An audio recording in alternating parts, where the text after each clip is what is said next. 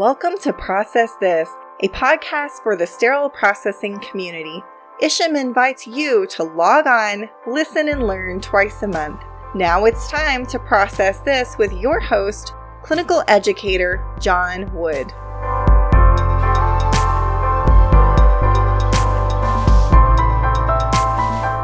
Isham Nation, welcome to the Process This podcast. This is episode number 39. So, we have a fantastic show for you today. We have Casey Czarnowski with us, and he's talking all things local Isham chapters. He has some great advice, and he also has some great insight to share, so I'm super excited that he's with us today. Before we talk to Casey, I have a huge announcement. Now, it was released Monday, May 10th, so, just in case you're living under a rock somewhere and you haven't heard the news, stay tuned, let's roll some music, and let's get into this breaking, not so breaking news.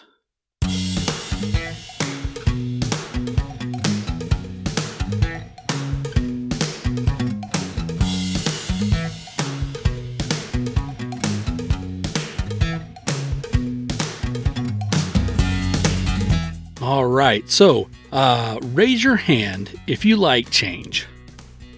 Okay, I can't really see you, so I'm going to assume that everybody listening to the show is raising their hands right about now.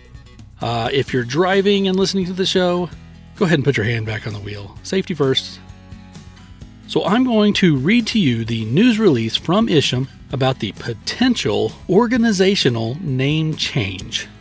So here we go. So the board of directors is proposing an association name change.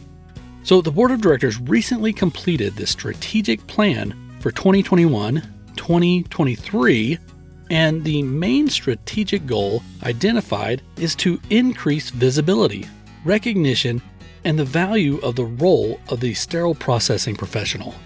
Now, the board looked closely at how our current name really reflects the profession. The current name and acronym, International Association of Healthcare Central Service Material Management, IAHCSMM, no longer seems to best reflect the profession and our membership. Now, with that understanding, along with the database findings, it really led the board of directors to determine that a name change will help improve understanding, increase relevance in the eyes of the healthcare community and the general public. So the board is recommending to the membership, that's you, an association name change from Isham to Healthcare Sterile Processing Association. Again, that's Healthcare Sterile Processing Association, HSPA. Now, why? Why are they doing this? Well, the board conducted extensive market research and analysis, and that analysis really included surveys, uh, different focus groups, and uh, a competitive landscape assessment. And here's what they learned from that. Our members, you guys, indicated that there is a need to better represent the profession and raise awareness about what it entails and how the profession impacts quality care. Uh, next, uh, both internal and external data uh, revealed that a vast majority of the departments use sterile processing in their title, so sterile processing department. And then it can be difficult, really, to explain who we are to different lawmakers, to the media, to healthcare administration, and pretty much anybody else if you've ever had to explain that. So, what are the next steps? Well, this proposed change will require a membership vote. Right? So, the board of directors didn't just come out, create this, and then all of a sudden it's going to happen, right? This requires the membership, you guys, to vote. It can't be approved without a membership vote, without your voice. So, this is your professional membership association. Your voice and this vote are extremely important to move the organization forward. So, when is this happening? In June, the association will ask the membership, that's you guys again, to vote to change the name of the association to Healthcare Sterile Processing Association. HSPA, Healthcare Sterile Processing Association. So, if you have questions and you want more information about this, you can access at any time the Isham website, www.isham.org slash processing change. While change isn't easy, the board feels this name change is an important step to make. You know, not only for the association, but the membership and the profession at large. You know, so the board encourages you to send any questions you may have about the name change or any questions about voting to processingchange at isham.org. So I know that uh, you guys are just dying to hear my take on the name change. So here we go. I'm all in on the name change. I'm all in. I'm all for it. Now, I know there are some cynics out there saying uh, to yourselves, well, you work for the organization and you have to like it, essentially. Or uh, thinking maybe that I was even involved in the process somehow. Well, uh, no. The answer is no on both of those. I don't have to like the name change. Nobody uh, really asked my opinion, and I, you know, I wasn't involved in the process at all. Uh, what happened is your elected board members, you know, are proposing this change, and honestly, I think they got it right. Here are some silly reasons why I like the name change. Uh, first, first of all, no organizational acronym should be the same length or longer than my first and last name, John Wood. Now, this is John, which is spelled the correct way, J O N. That's seven letters.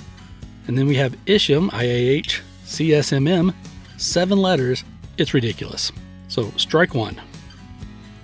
So, secondly, I do work for the organization, which means I probably have to explain what the acronym Isham stands for a little more often than most. You know, and I, I usually find it happens more often when I'm traveling, but somebody will ask me, you know, what do you do for a living? And it usually goes a little something like this I work for the organization called Isham, and at this point, if they don't think I'm sneezing, then the normal response is, oh, well, what is Isham? Isham is the International Association of Healthcare Central Service and Material Management, it's at this point that I often get the look, and you know that look I'm talking about uh, that look on somebody's face that says, I'm sorry I asked. And no lie, once I really had somebody say to me, That's really unfortunate to have an acronym like that. That's really unfortunate. Now, if I'm traveling in the South, sometimes I get the bless your heart. Well, that's strike two. Bless your heart is strike two. And then sometimes, you know, in that conversation, sometimes I'll get somebody who knows a little bit about healthcare. And so they respond with, Oh, Central Service Material Management. So you work in the supply department? And then it's at that point that I have to say, Well, not exactly. And then yada, yada, yada, you know, go on explaining exactly what we do. So that there is strike three Isham. Let's get that name out of here.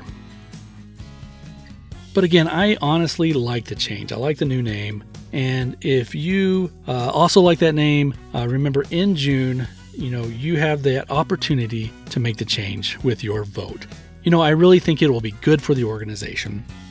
Now, if the vote doesn't pass, then oh well, I'm back to bless your heart. So remember to vote Healthcare Sterile Processing Association coming in June.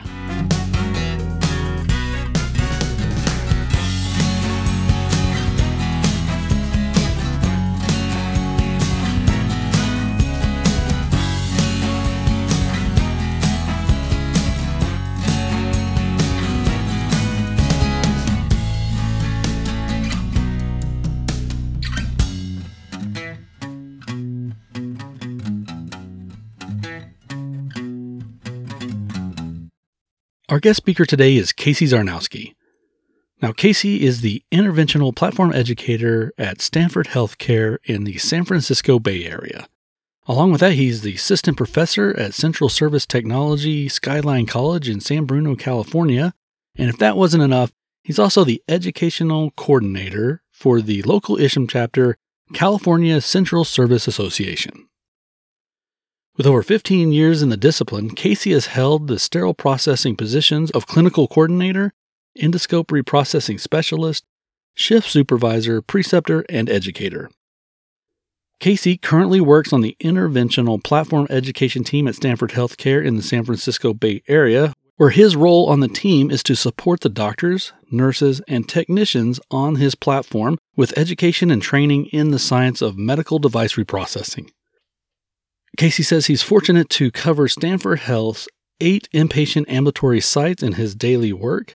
As a member of the education team, he collaborates on the orientation and education across the perioperative region. After the workday at Stanford is done, Casey has the good fortune to co lead the Central Service Technology program at Skyline College in San Bruno. And again, if all that isn't enough, Casey is a regular contributor to the industry publications, including The Process, Healthcare Purchasing News, and Outpatient Surgery magazine when he's not serving as the education coordinator for the California Central Service Association. Casey, thank you for joining the podcast today.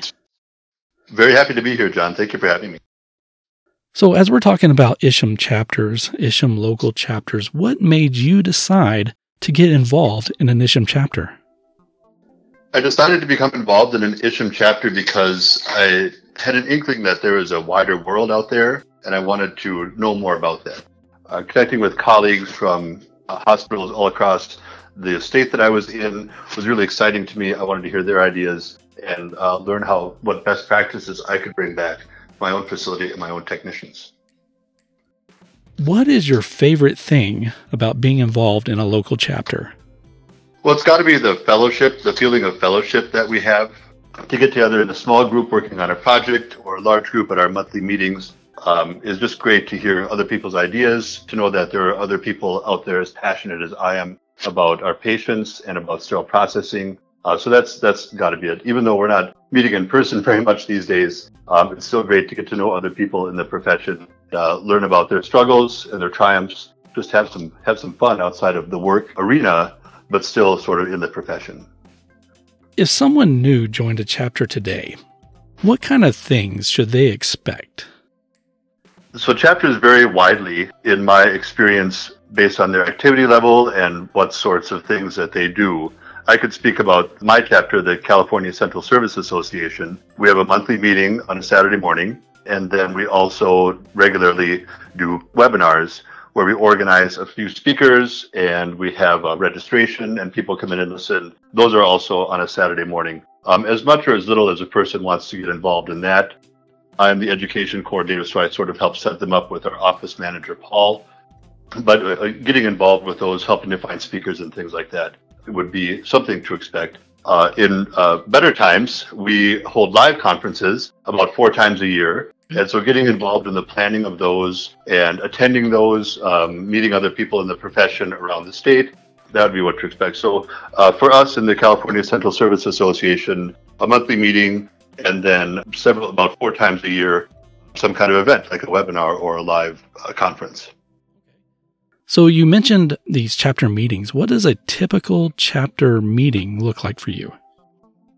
So we get together. Our president, Tim Parsons, calls the roll. Then we dive into uh, whatever projects we're working on at the time. Usually there's a webinar or a conference brewing, and so we talk about progress on that. Uh, we always have a treasurer's report out talking about our finances and where we are. And we usually have an office, um, an office report talking about issues related to administrative things. For instance, maybe there's membership. Uh, our office manager will tell us what our current membership is, things like that. So it's it's uh, there's some sort of uh, board administrative things that happen first, and then we dive into whatever projects we're working on. Usually involving maybe updating our bylaws or working on a conference or webinar or maybe trying to get new members. You know what sort of things we're doing on social media to to attract people to our uh, chapter. So, can you explain the differences between a local chapter and the Isham National Organization? To me, the Isham National Organization is about the big direction that we're taking this year. A particular aspect of patient care that we're calling out, a particular aspect of instrument care that we're calling out, or a particular uh, soft skill or aspect of professionalism that we're calling out that to me is what uh, Isham, the Isham National chapter or the Isham National organization is all about. And then we in the local chapter can take that information, we can read the process, uh, find out what topics they're talking about on podcasts, or uh, what the theme maybe of the annual convention might be. And we could take those themes and bring them to our local, our local technicians, our local professionals, sort of tailor our activities toward what the big picture is uh, that year. So we bring the big direction of Isham National to the local level and our technicians and professionals. Maybe we might organize a webinar around a particular theme um, or something like that. So that to me is, is the difference. It's, it's big direction and then local action. What type of leadership opportunities are there in a local chapter? And more importantly, uh, do you have to be a current leader in sterile processing to be a leader in a local chapter?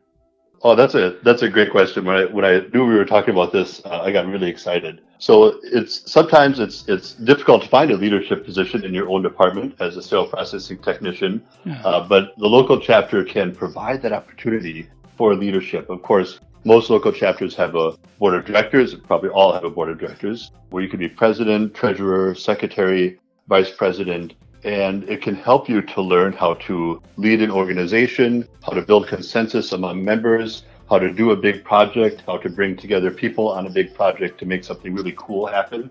Um, so yeah, it's, it's a great way to get some leadership experience. Uh, whereas, uh, especially like maybe in a smaller department, it's hard to find that that way to climb up the ladder.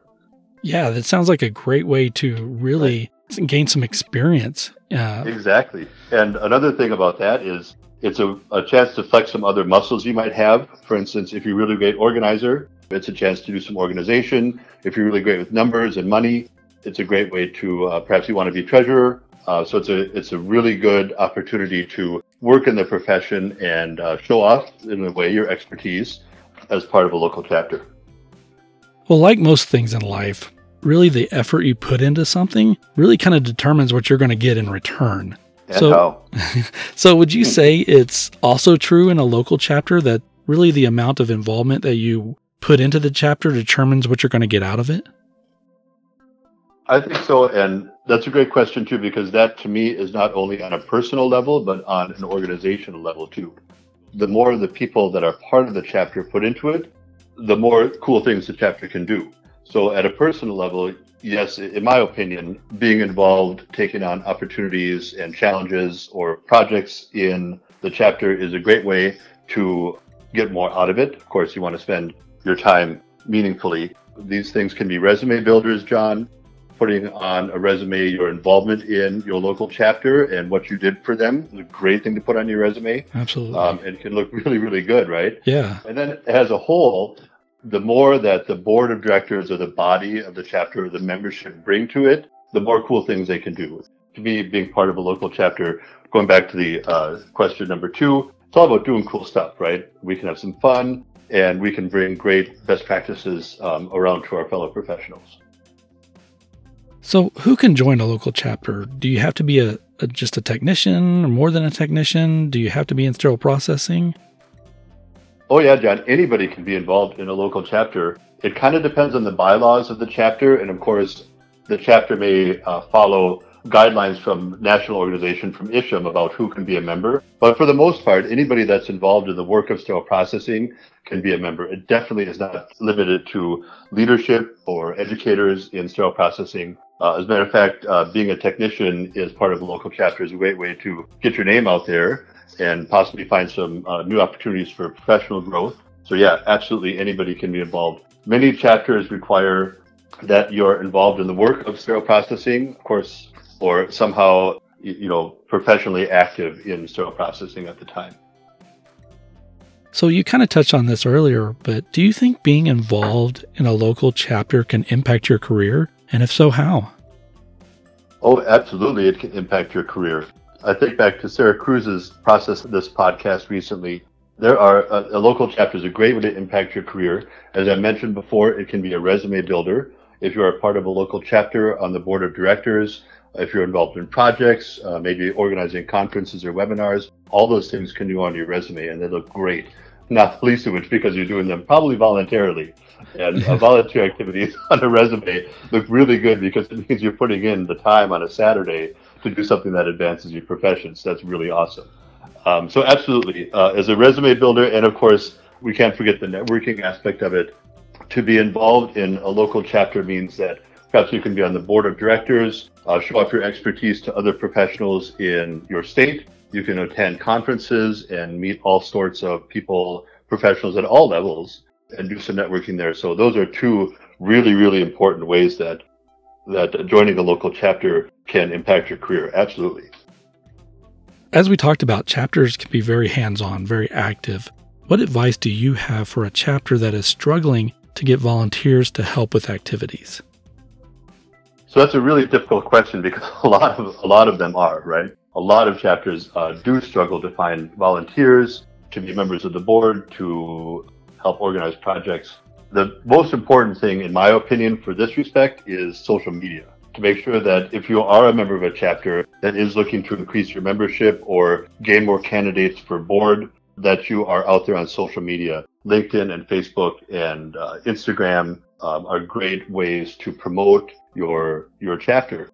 If the current members of the board or a local chapter are looking to increase membership, then it's it's behooves them to start uh, creating some events, creating some buzz that they can put onto social media outlets and advertise what they're up to. So to me, it's a little bit like the people that are currently part of a local chapter that wants to build uh, should generate some ideas, even if there's just a few people there. It might be some hard work at first, some hard digging at first, but if you begin to put out some projects, maybe advertise out other conferences, build a conference of your own, and then make sure that you plug that on social media as much as you can, uh, the membership will come for sure.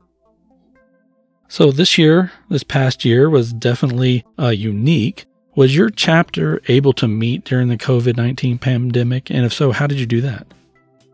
So, fortunately, uh, California is a very big place, and our chapter had already been meeting virtually okay. on a monthly basis. Our board meetings were already virtual. We already had a, a Zoom meeting in place. So that sort of kept on for the California Central Service Association. Of course, the big thing we did was we we canceled our live events and turned them virtual. So we did webinars instead of live events.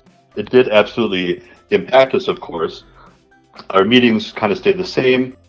In-person events definitely had to had to be changed. And while they were satisfying and they we, we set a lot of good education uh, toward our membership, of course, there's nothing like meeting up in person four times a year with uh, a hundred or so other professionals and, and uh, getting to know each other. I know that a lot of chapters in the nation had some financial impact from COVID-19. Uh, often uh, conferences can be generate revenue generators for a local chapter, mm-hmm. and um, uh, I know that a lot of those activities were curtailed. So a lot of chapters out there, I think, are are struggling a little bit right now with their finances because we can't get those those big shows going. Now, does your chapter offer educational programs? And if so, how often or how are they arranged?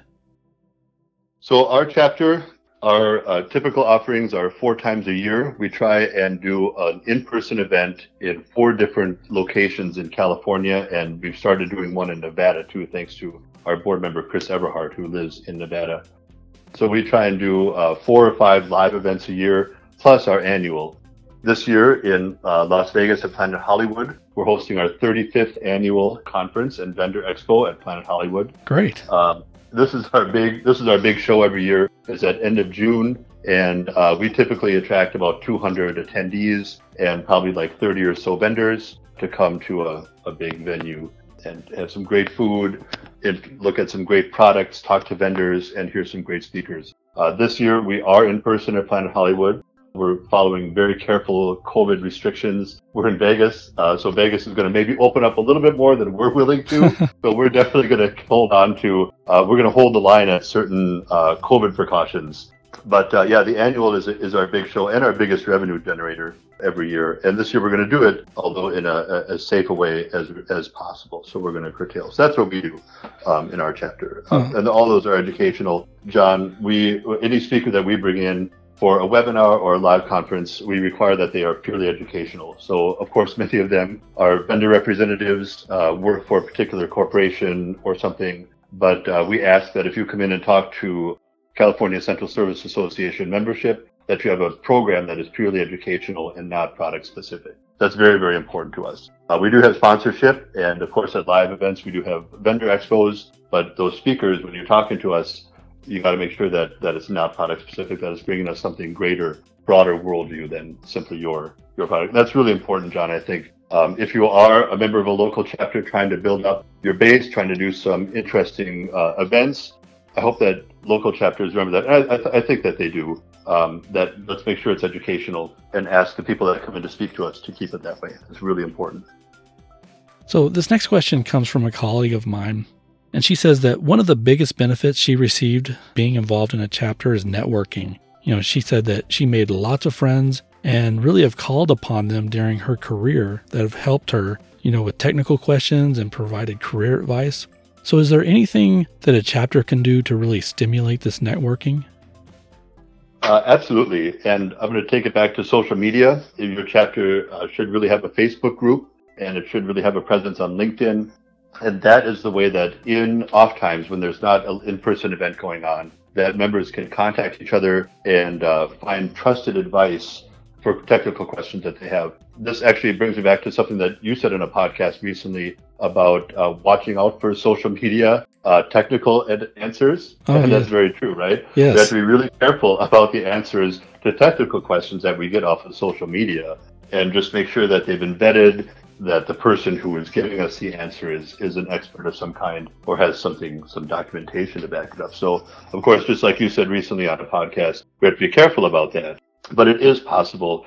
And of course, a, a big thing there is if your chapter is doing presenters, having some kind of presentation opportunity for the members, that you're bringing in reputable experts, right? If you're going to have a conference or a webinar and you're going to have a speaker, uh, vet that speaker, check out their bona fides, find out where they're coming from, if they have an agenda or not, and make sure that anybody that, that the chapter brings brings in to speak to its membership has some expertise and uh, you know some something to back up what they're telling what they're telling the chapter. I mean, that could be a pitfall that that a chapter gets into. I think. Casey, last question. What advice do you have for a new technician who's really on the fence about joining a local chapter? My advice is join without question start in at the membership level. Uh, many chapters will will register you as a member when you register for an event. Check out their offerings. Go to a conference or two, listen to a webinar, check them out on social media. And if you feel the passion, if you if you like where they're going, or if you have a new direction maybe that they could be exploring, then I would absolutely encourage anybody to uh, seek board membership. For many chapters, board membership is, is not competitive. Um, we're always looking for people to participate at the board level and uh, help us with projects or bring in new ideas of cool things that we could do, especially social media related. And so, yes, absolutely join. Check it out as a member, and then bring your passion to to the board and become a decision maker. Well, Casey, thank you for sharing some of your insight into the local ISHM chapter with us today. John, I had a lot of fun. Thanks for talking with me today.